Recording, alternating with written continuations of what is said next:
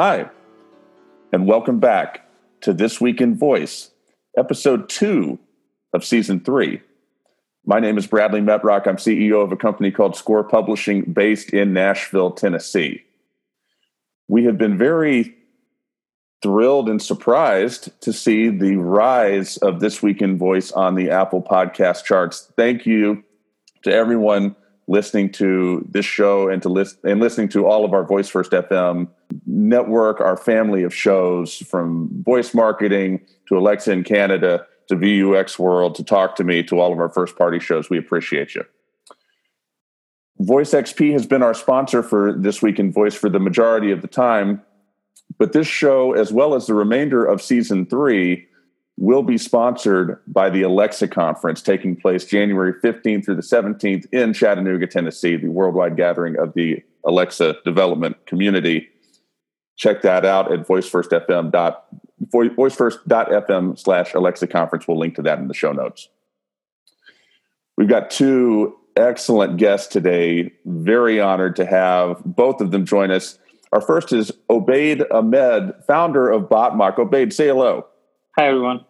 Obaid, thank you very much for joining us. Share with us what Botmock is and what y'all do. It's a great company. Yeah, so we uh, is a design and prototyping tool for conversational apps. So anybody who's designing an app for Alexa, Google Assistant, Facebook Messenger, WeChat, Line, Slack, Microsoft Teams, anything that do that has to do with conversation, they can use Botmock to prototype their experiences for their customers, understand what their what the what the journey will look like, test it out before they go and commit into uh, development cycles, and then use that design document as the genesis of the project. We are also joined by Duane Forrester, Vice President of Industry Insights for Yext. Duane, say hello. Hey, everybody. Happy to be here. Duane, thank you for joining us. And take a moment and share with us a little bit. You've got an interesting title for Yext, and Yext is an interesting company. Share with us a little bit about what you do uh, for Yext and what Yext does in general. Okay, um, I'll approach this in reverse order. Um, Yext is a data management platform.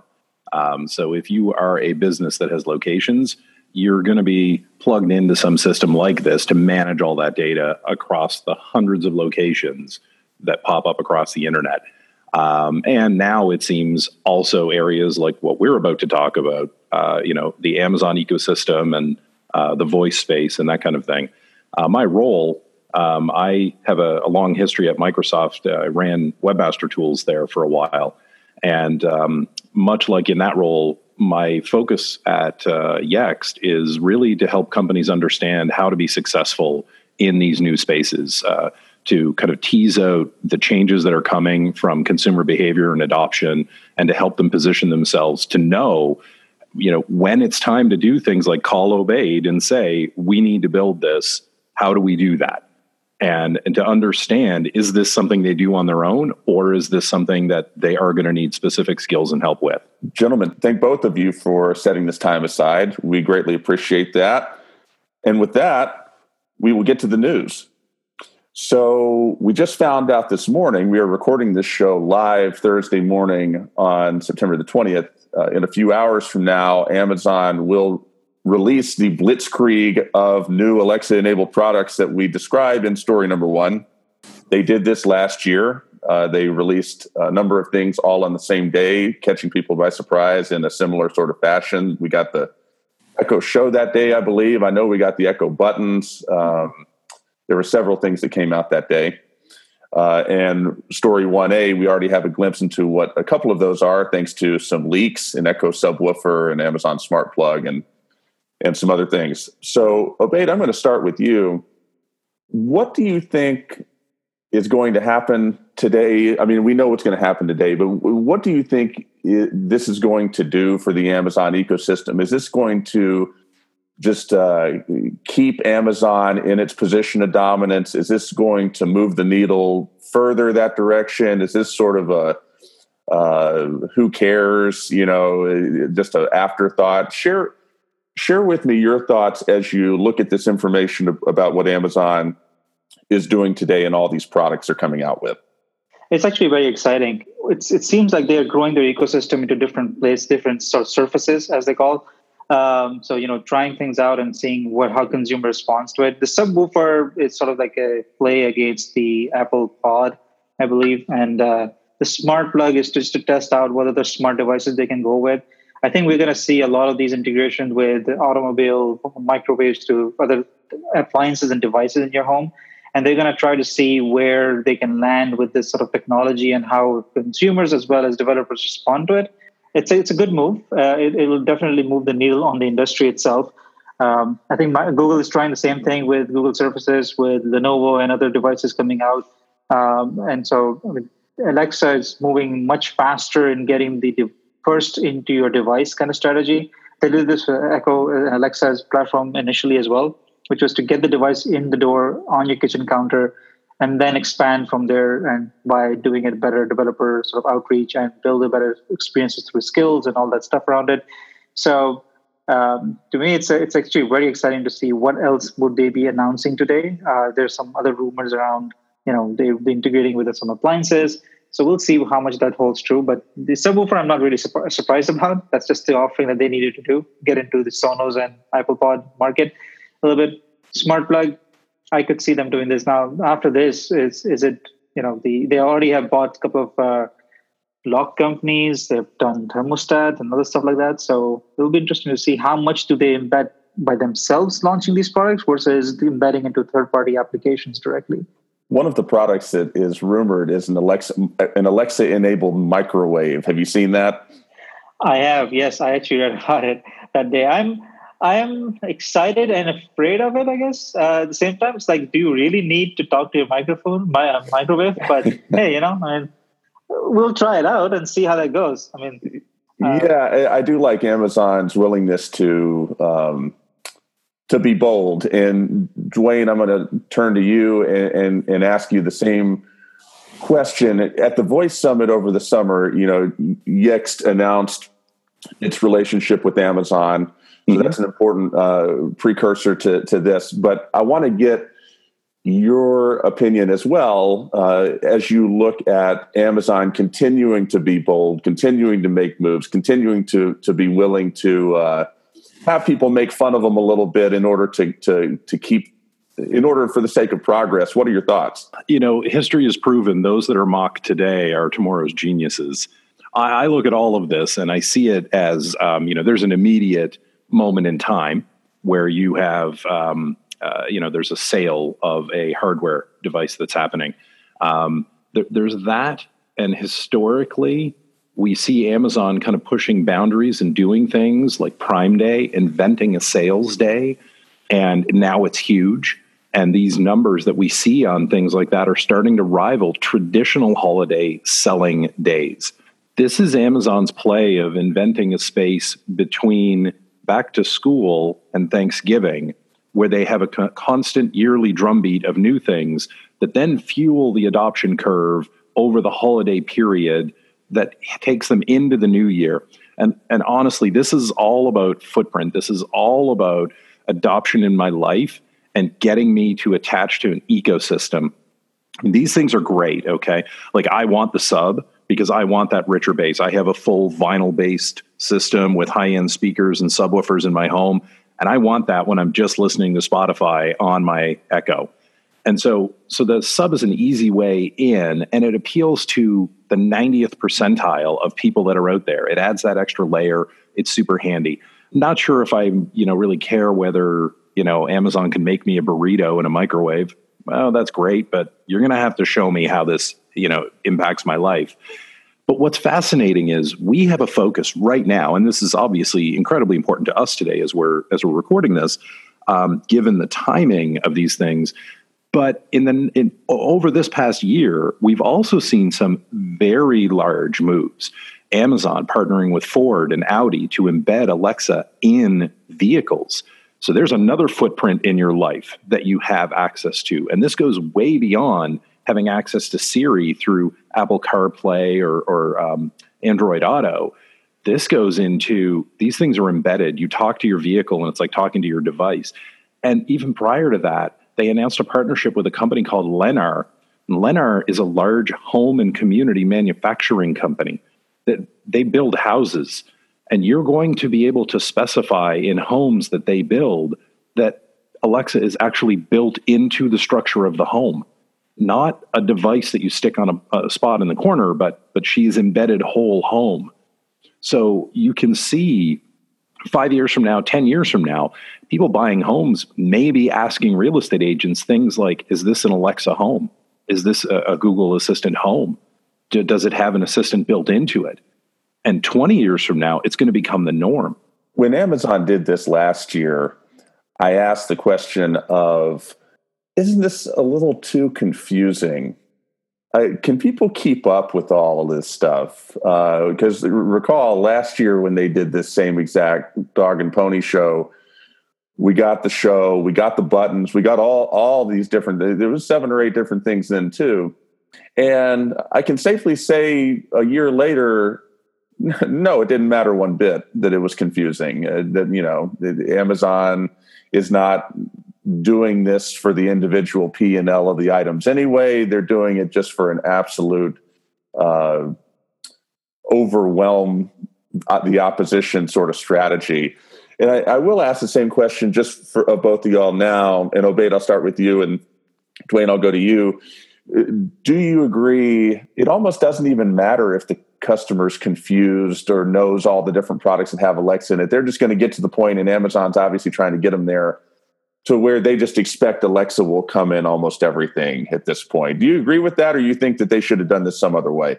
I agree with that. That, that I think that is their strategy is to show the consumer that hey, this this technology is ready for all of these different various use cases, and look, we're putting it all across. It also is indication to the competitors that you know we are already thinking about rolling it out, already are rolling it out, and you know our ability to roll it out into they went from like four devices announced last time to like maybe eight to 12 i don't know which ones that be but at least eight today today at least. So they're increasing their footprint and they're building a confidence into consumer that this technology is working. We are expanding on it. This is not just into a a subwoofer anymore. It's not just a speaker that controls your home. It's it's our lights alone will be in every other device um, and I think this also gets them to test the market out quickly. I think that's a smart move is to diversify your integrations and quickly see where it goes. So all the way from your microwave, microwave in your home to your car in your driveway has will have some sort of Alexa compatibility to it.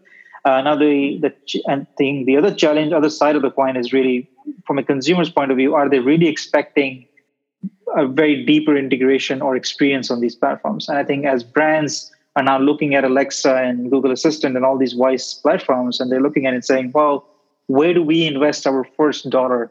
And I think Alexa is making a good case for that right now with all these offerings. Oh, it is. It is by far too confusing, but I think that is actually the choice that they are willfully making. I mean, humans. I was listening to something just the other day on the radio, um, and it, the gentleman was talking about. He remembers a time when he went into a grocery store and there were like six different types of juices that you could buy on the counter or on the shelf at his grocery store. And now he walks in and there are 38 different varieties. So throughout life, everything we have is choice overload and it leads to confusion.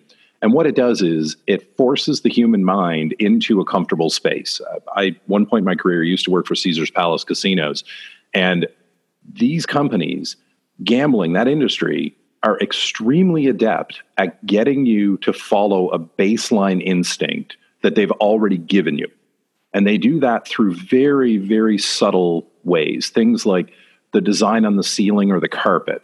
When you walk into a casino, these are very busy. Your mind gets overloaded. You tend to look away from them and you look straight up. And when you look up in a casino, you see the pay tables at slot machines. All of those signs that are on the slot machines are there at eye level to make you think you could win that to go and put your money into it. Um, so Amazon has a similar type of approach, which is like, here's everything for everybody. People will self sort and figure out what they want. But beyond that, this is very much a scenario like McDonald's in the 70s and the 80s. McDonald's in the 70s and 80s was nothing about trying to attract people like, or trying to attract adults. It was all about trying to get kids attached to their brand. And and as you do that, you have a generation of people who are self identified with it. And they make their own rationale for staying with you and for engaging with you. Right now, we're seeing Gen Z is starting to come into their first level of jobs. So forget millennials. Amazon's looking at Gen Z. And now, at the very earliest stages of Gen Z, or I guess the youngest of the Gen Zs, you've got kids walking around in homes talking to all devices because they have an expectation today that all devices are smart. So when that gets fulfilled over the next five years, the world that they will come into as full on consumers will be the world of Amazon's logo on everything. And that's what Amazon's setting up right now. I think it's a brilliant long term strategy.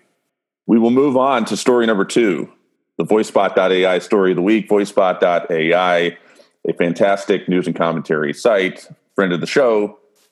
Soundhound wins pile up as Houndify is just added to Mercedes MBUX in car system. So recall that Soundhound had already been added to Hyundai vehicles uh, and had landed a major deal with them um, a while back and now they're in Mercedes as well. And uh, just as a side note, as you can see on the event uh, on the uh, news page, uh, Katie McMahon, former guest of uh, this week in Voice, uh, fantastic executive, is keynoting the Voice of the Car Summit that's next year. If you want information about that, it's right there for you. Duane, I want to start with you. And you mentioned cars in the previous story. Mm-hmm. What um, first of all, just your general take as you see what Soundhound is doing. They're they're making a lot of impressive moves. But uh, I also want to ask you, as we enter, as we head into 2019, what is the expectation in your mind um, as a consumer yourself of how much connectivity a car ought to have back to these voice assistants? What where's the expectation level at, and what do you like about this Soundhound story in particular?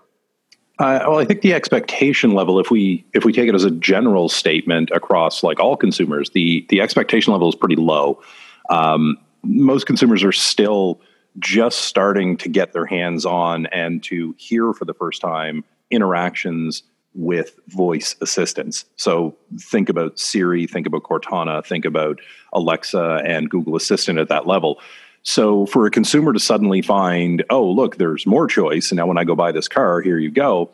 Um, this is an interesting play. If you look at the average demographic of buyers for Mercedes, you know, Mercedes has an older clientele. And if those consumers are affluent, and they are, they already know, they are already early adapters of the current crop of voice assistants that we see out there. And so, you know, like I'm I'm literally reading from what they said uh, in in their press release, like, "Hey Mercedes, what is the fat content of an avocado?" I I really don't know that that's going to be a use case in an automobile. You know, like I understand what's the size of Texas because maybe I'm going on a road trip in my new Mercedes and I'm excited, and now I'm curious to know how long it will take me to drive across Texas. That makes perfect sense, but you know, I think that there is um, there's a lot of room for growth in this, and what we're going to see is we're going to see the extension of our lives on our mobile devices into a very mobile device, our automobile, and we already have a battle for the dashboard happening at the entry level in the automotive space, which is the uh, Android Auto and Apple CarPlay integrations, and auto manufacturers have already given up on that. They've given that space. The auto manufacturer provides the large glossy touchscreen the phone service provider and the, the system behind it, the intelligence system, that provides all of the brain power, the connectivity, and the information. And so I, am not really sure here. Um, you know, I, I, I suspect there's always, because there's always a first, second, third, fourth, fifth, and so on, there will always be room for things like this. But ultimately, the question is if we're looking at this long term, how do you grow a product like this that is embedded in my automobile? How do you grow that into the rest of my life? Because that's the direction this has to go in. And the direction that Amazon and Google and Microsoft and uh, Apple are taking is from my life into my devices, not from a single device into my life. That's a limited use case scenario with a limited lifespan, I think. That's what I think is so interesting about the selection of Soundhound for these uh, in-car ecosystems, uh, and, I, and, what what I think makes it such a great move is that you know Soundhound can, in theory, intermediate between a number of different voice assistants, and, and it can be a safer hedge against whichever one might win in the home. Choosing right. SoundHound in the car, you know, you ought to be all good. And Obaid. that leads me to ask you, uh, you know, I want to ask you the same questions. Um, what are your thoughts uh, with Botmock and, and all the stuff that you're involved in as you look at what SoundHound is doing with cars?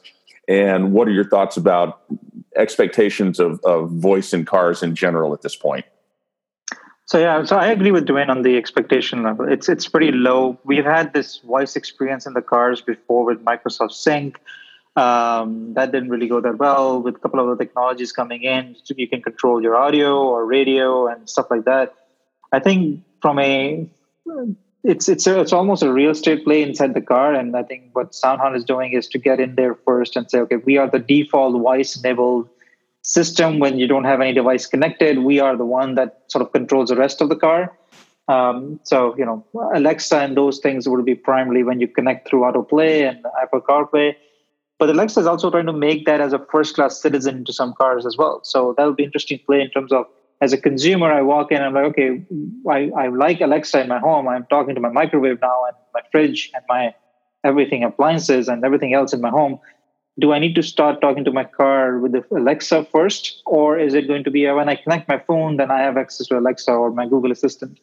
Um, CarPlay with the Siri and uh, with Apple, so Google's Assistant, they do have the CarPlay and the Apple uh, Android Audio uh, AutoPlay to connect with, but Alexa needs to move into the same direction. I think this is sort of like uh, SoundHound's move to displace Alexa a little bit, uh, or at least go to Alexa and say, hey, you can be a second class citizen with us, where Alexa and Cortana are doing the same thing on the desktop experience or other Cortana experiences where you can ask Cortana about something and it'll be like, oh, I can't answer that, but Alexa can. Or you can ask Alexa, hey, Cortana, can you ask Cortana for this information?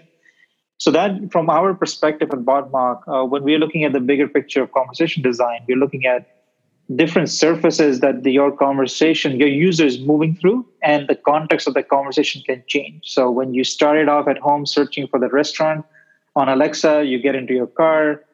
Uh, how does that context go to your car? If the car is Alexa enabled, if it's SoundHound, is SoundHound going to be available in my home devices as well? So it's it's interesting to see the two different approaches are the same, uh, sort of trying to get to the consumer. Uh, but we we are looking at all of these as experiences that needs to be designed, and all the surfaces and multimodal, as we call them, uh, experiences. Um, it. I also agree with Duane's point of you know the the it has to be my life and then the devices come in, not the device that dictates my life. And I think that's what Generation Z is extremely extremely picky about. Um, we've seen a high level of growth in you know voice searches on Google Maps. Uh, we've seen uh, that those are numbers of people are very comfortable talking to their devices now, um, and in the car they expect right now they expect it to be pretty much a simple case of find me the closest locations, things like that. I don't think the examples that kind of they gave, you know, do a currency conversion, all that. Those are the kind of things that people don't expect cars to do. People don't expect Alexa to do inside the car. Um, they have their devices to do that for. So there's not going to be one device that gets everything. Uh, I think it's going to be device plus the technology and the context around it. And you have to, as a designer, as a brand, you have to design for the context. You have to think about the the environment that the user is in, and then design the experience around that. Because that's the only way uh, you're going to get their attention span, especially with voice. It's extremely low attention span. People want to have short conversations, but they want to have meaningful conversations. So um, it'll be interesting to see. Story number three SimpliSafe adds Google Assistant compatibility. Google has not stood by while Amazon has taken over the market uh, quietly. You know, starting from the beginning of this year, really and we documented this in season two of This Week in Voice quite a bit.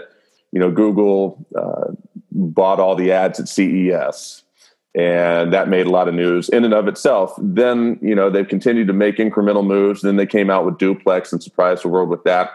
Google has shown that it's uh, certainly an equal competitor to Amazon, um, even though the two have different approaches. And I think you see some of it here what struck me in this article is, was some of the um, verbal commands that you can use with this security system with Google Assistant. And Obaid, I want to start with you. You know, the article goes into you can say, "Hey Google, am I protected?" So you can say, "Hey Google, am I protected?" and nothing more than that and get relevant information from the security system. I, I want to ask you what was your take at sort of looking at this article? And do you agree with the premise that I just sort of set forth that Google is holding serve at least against Amazon in its own way with some of these deeper conversational things that they're doing? It's a, it's an interesting move from that Google has been making. I I kind of like it better than what Alexa's strategy is. Alexa's strategy is more expensive to build your own devices and get those devices to the consumer. Google is going to the consumer and saying, hey, you like this particular device for your home security? Well, the next version of it now talks to Google as well. Or it could be that your version of that device now enabled with uh, Google Assistant in it.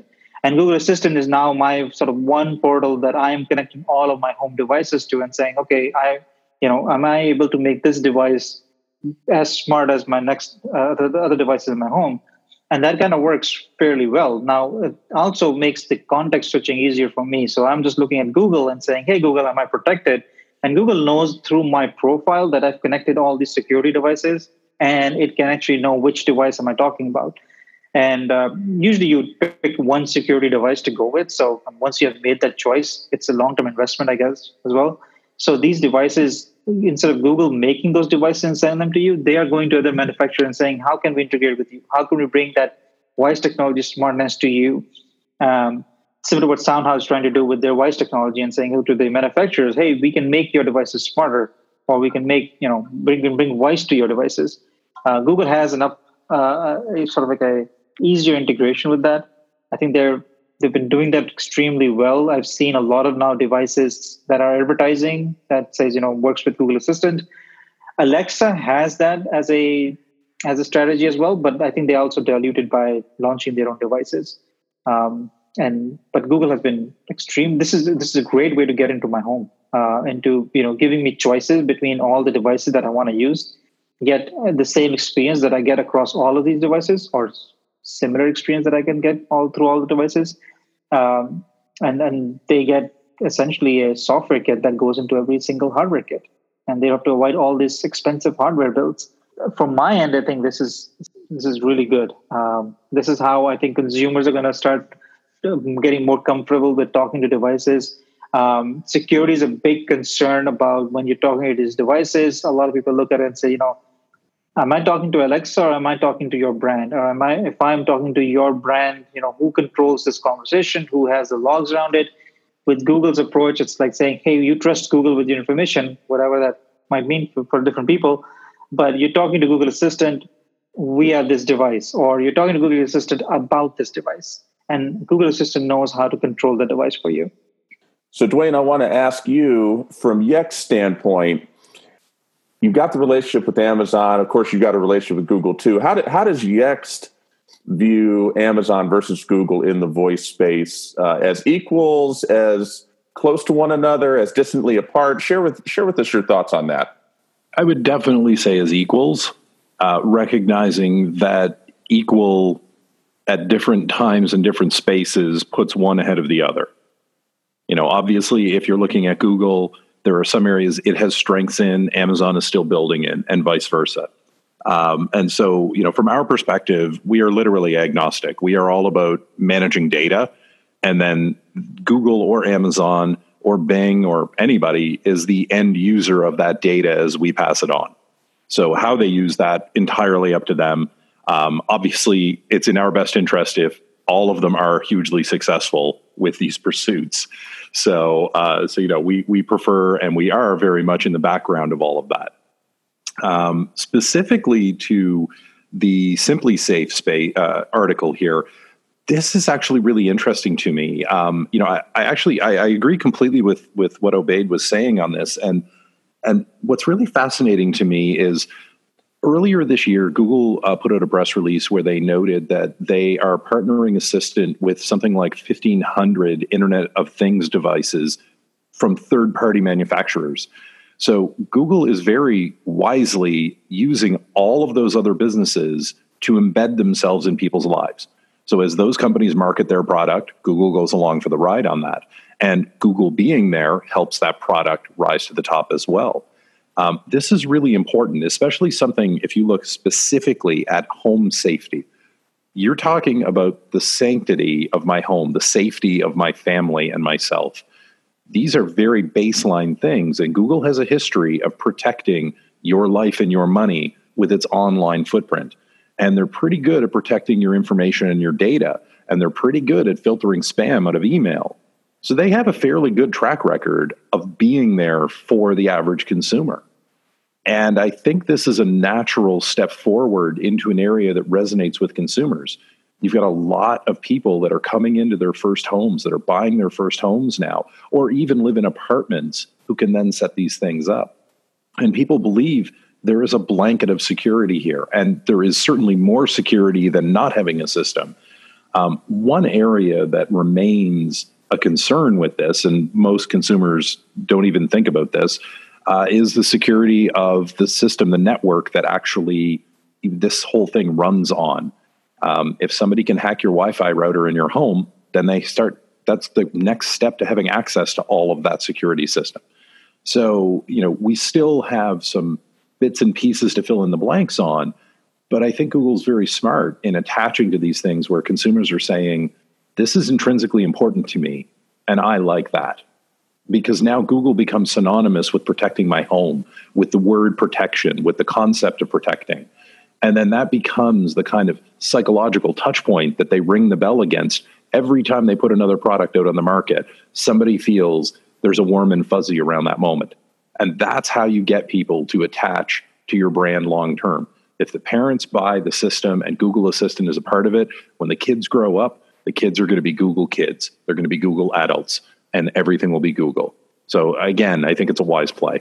What is the most important metric that we should be looking at within the voice ecosystem and adoption right now? I'm just curious. What is if you had to hold up one metric uh, on a uh, on a on a flashcard and say this is the most important thing that matters right now, what would it be? Would it be length of conversation? You know, this is between Amazon and Google, as well as we'll talk about Siri in a minute, Bixby, Mycroft, uh, Cortana, whoever we're talking about. Is it length of conversation? Is it number of devices that have the voice assistant embedded? Is it number of households that have at least one of those devices in it? Um, is it any number of other metrics I could rattle off right now? In your mind, what is that number one most important thing? I'm just curious. Obaid, I'll start with you, and then Duane, I'll go to you. For me, at least, it's the number of conversations started per day with these devices. Doesn't matter what surface they are. Right? If I'm Google Assistant, I want to know uh, in that team. I want to know how many people are starting conversations every single day uh, in, in a particular day. How many times do they have a conversation with it? So that that is a very key factor because that means that how many times are they actually asking or depending on Google Assistant to do something for them? Same thing with Alexa and other sign devices. The length of the conversation right now doesn't matter. I think if you're Google or you're Amazon, the number one reason you're into this right now is to teach your machine learning systems to get more and more data to speed the learning curve because ultimately what they're trying to get to is a true digital agent a system where we each of us individually have our own assistant that is capable of acting on our behalf. And so this goes all the way back to, to SoundHound here. Like at that point, you will then have an intermediary who's capable of acting in your best interest. And that's what these systems are ultimately being built toward is that concept in the future. And so right now, you know, these companies are watching, you know, minutes of engagement, satisfaction, um, their, uh, you know, uh, veracity of answers, accuracy of answers, and so on. All of those metrics are being tracked. But I think the number one thing is how do they get their systems to learn better, deeper, and faster? Those are the numbers that they're looking at most acutely. We're going to move on to story number four. So it wouldn't be right without talking about Apple on This Week in Voice. We've uh, maligned them for season one. We maligned them in season two. We're probably going to malign them in season three. This article is Siri shortcuts are now available with the arrival of iOS 12. And so my question for the panel, and Duane, I'll start with you. Does this matter? How much does this matter uh, to you? How much does Siri uh, shortcuts matter? Um, and uh, is this something in your estimation that uh, that moves the needle, getting Apple back in the voice game, uh, or is this just sort of uh, treading water still, and it, it's it's not that big, not that big of a deal? Yeah, this is a nice to have, not a must have. I mean, I've played with them. I've got you know the latest build on my on my iPhone, and um, I don't know, like the usefulness to me is still being it's still being trumped by my muscle memory. You know, I know how to get to the feature I want on my phone for photography fast. I've I've expertly figured that out over the last year of living with it. So telling me there's a new way to do this, hey, I was excited about that until I saw my drop down options of what was available to me, and nothing that was in that option list was something that I use. So it's like, oh, okay, well, that one's lost on me. And being able to dive deeper into those app moments and and specifically pick the one thing. I mean, apps are doing that on their own. Your digital agent, your digital assistant is starting to do that now. I mean, I think it's a nice to have. I think it's a great idea. They need to explore these things. Um, we're going to have to see how the time plays out the actual utility of this and if consumers are even going to notice it i mean there, there's so much blindness that consumers will often just sit there and be like oh cool i got an update that's awesome and then they'll never look into it. They never actually get in there like i'd love to see statistics on Animojis and are people actually using them? Because i used them like crazy for the first few weeks. I thought they were the funnest the coolest they were awesome and i don't think i've used one in nine months since. So, you know, is this just another one of those things where it's like, oh, that's cool. And it's a nice PR, you know, put it in the press release and it's a differentiator, but I don't know that it moves a needle anywhere. Yeah, this is a nice to have at best. It's uh, it actually is very. Uh, I, I don't understand why they didn't actually bundle this with the update as an app. Why do I have to go and download Siri shortcuts as an app? Um, as a consumer, there's no way I'm doing that uh, in the mass market. I mean, and then even then when i download the app and i tried using it i'm like okay i don't know exactly how this really works and what value does it add to my thing. Um, to me i should just talk to siri and siri should be smart enough to upgrade herself and you know answer the question that i'm asking her. Uh, apple is really behind on siri and they are this is purely a pr play to just make sure that people are still hearing about siri in the news. But um, it, it, has been extremely disappointing to see what they've done with the siri. Um, I mean, the device is in everybody's hand, and Google is actually using the devices extremely well to introduce people to Google Assistant. And then, you know, at the bare minimum, you're using Google Assistant on your device to do certain things on just on your device, and the apps can work with them and all that stuff. The entire ecosystem of Google Assistant apps is available to you in some capacity. They use it as a surface, really. With Siri, I think Apple just needs to copy that. I mean, just just they they're way they're way too behind on this. They need to catch up quickly um, and they need to power up Siri to be more smarter and do things. The people expect Siri to do the the workflow things already. Um, you know, you should be able to tell your device certain things, and it should know that hey, you're not talking about a particular uh, application in Google. Like for example, in Google Assistant, I can say set the alarm, and I find that works workflow where it says you know I'm watching a movie and all those kind of things. I should be able to do that just by pressing Siri button. Why do I have to download an app for that? So I don't know what their strategy really is. I, it baffles me why a why is this a second app? Who, who will actually download this app? Who will configure this app? How would apps work with it? And from a consumer again from a brand's perspective how do i play nice with siri is still a question up in the air. Um, from a conversation from a brand's perspective their move around apple business chat excites me. Siri not so much. Excellent. And the point about it being a separate standalone app and sort of the curiosity of that is well taken. Um, just from my standpoint, you just continue to get the sense, and this has sort of been the way it's been under uh, Tim Cook, is that you know they're they're driving the car, they really don't, you know, but they really don't know where they're headed. You know, they're they're doing some stuff with voice because they see Amazon doing some stuff, and they see Google doing some stuff, and and they've had Siri, and they bought that before Tim Cook took over, but now he's here and he doesn't really know the direction it's supposed to go. That was Steve Jobs, and there's no there's no sense of direction with what Apple's doing. Uh, there, you just don't have any sort of. And maybe it's just me. I mean, uh, feel free to chime in if you think I'm wrong uh, or you disagree. But uh, there's no overarching, you know, sense of hey, here's here's our purpose. Here's what we're trying to do for you, the consumer. Um, it's just, oh, hey, here's something we just decided to do yesterday, so have at it. Yeah, I think I agree with you that they are they're well, they're trillion dollar company sitting with cash, thinking, what do we do with this? Their product lines are scaling. Even their so the, their flagship product that I think, from a developer's perspective, for the MacBook is now getting a lot of backlash on. Microsoft is building really good laptop hardware devices now too that are targeting that premium users, and how can they get around it?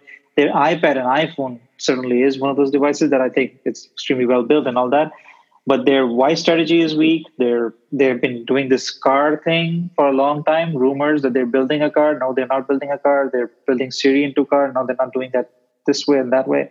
I think it's a lot of things, and you, consumers are not identifying Apple as that as a company that they have in their daily lives everywhere.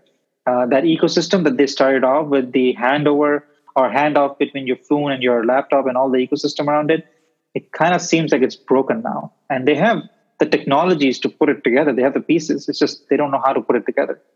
Yeah, I think um, you know you're looking at a hardware company approaching um, the kind of data of life scenario uh, that the other competition has already stepped in and said we are a part of the data of life conversation, and we're we're using that to grow tendrils into lives. And Apple's approach to this has been the hardware entry into my life. And and it was i mean don't get me wrong on track and still very valuable. But you know where are you in a world of streaming music? I'm still of a generation where i have a music collection. I have a physical music collection. I have my digital music collection. And now i'm building everything out on spotify. So you know what happens when a generation from now everybody's on streaming and and these types of things start to become less important we're already starting to see uh, handset sales for smartphones start to flatten in North America. So, what comes after the smartphone? And then where does that leave them? In this instance, if we took the information we see right now, that would leave them in a distant trailing position in terms of the next net new technologies that are impacting consumer lives. They're just not there. We're all aligned on this. Uh, Apple, Apple needs some help, and Apple. Uh, I know y'all are listening. Please go do yourself a favor buy SoundHound. I said this last season. I'm going to say it this season. Just go buy SoundHound. Do yourself a favor. You're going to end up doing it anyway. Um, and uh, when you do, cut me a check. I'll be waiting for it. Uh, story number five. This is a good one. And we like to end with one on This Week in Voice where it's a little bit off the beaten path or a little bit funny. There's nothing really funny about this story, but I do feel strongly there is a Rorschach test element to this story that we presented for number five, and it's about Lenovo's multimodal marketing message called Sometimes Seeing is Better. And I don't really want to comment on this very much. I want to get y'all's thoughts on it and just see what stood out to you the most about this. Obaid, I'm going to start with you. Uh, you like this campaign? You don't like this campaign? You like the multimodal aspect? Share with me whatever stood out to you the most about this story? I like the campaign. I think this is the the perfect use case right now to get people to sort of find their place in voice and interaction uh, with devices. Uh, we we see that Echo Show and all these platforms actually have some sort of screen now attached to it. It's going to be a smart screen uh, plus voice feature for a bit at least.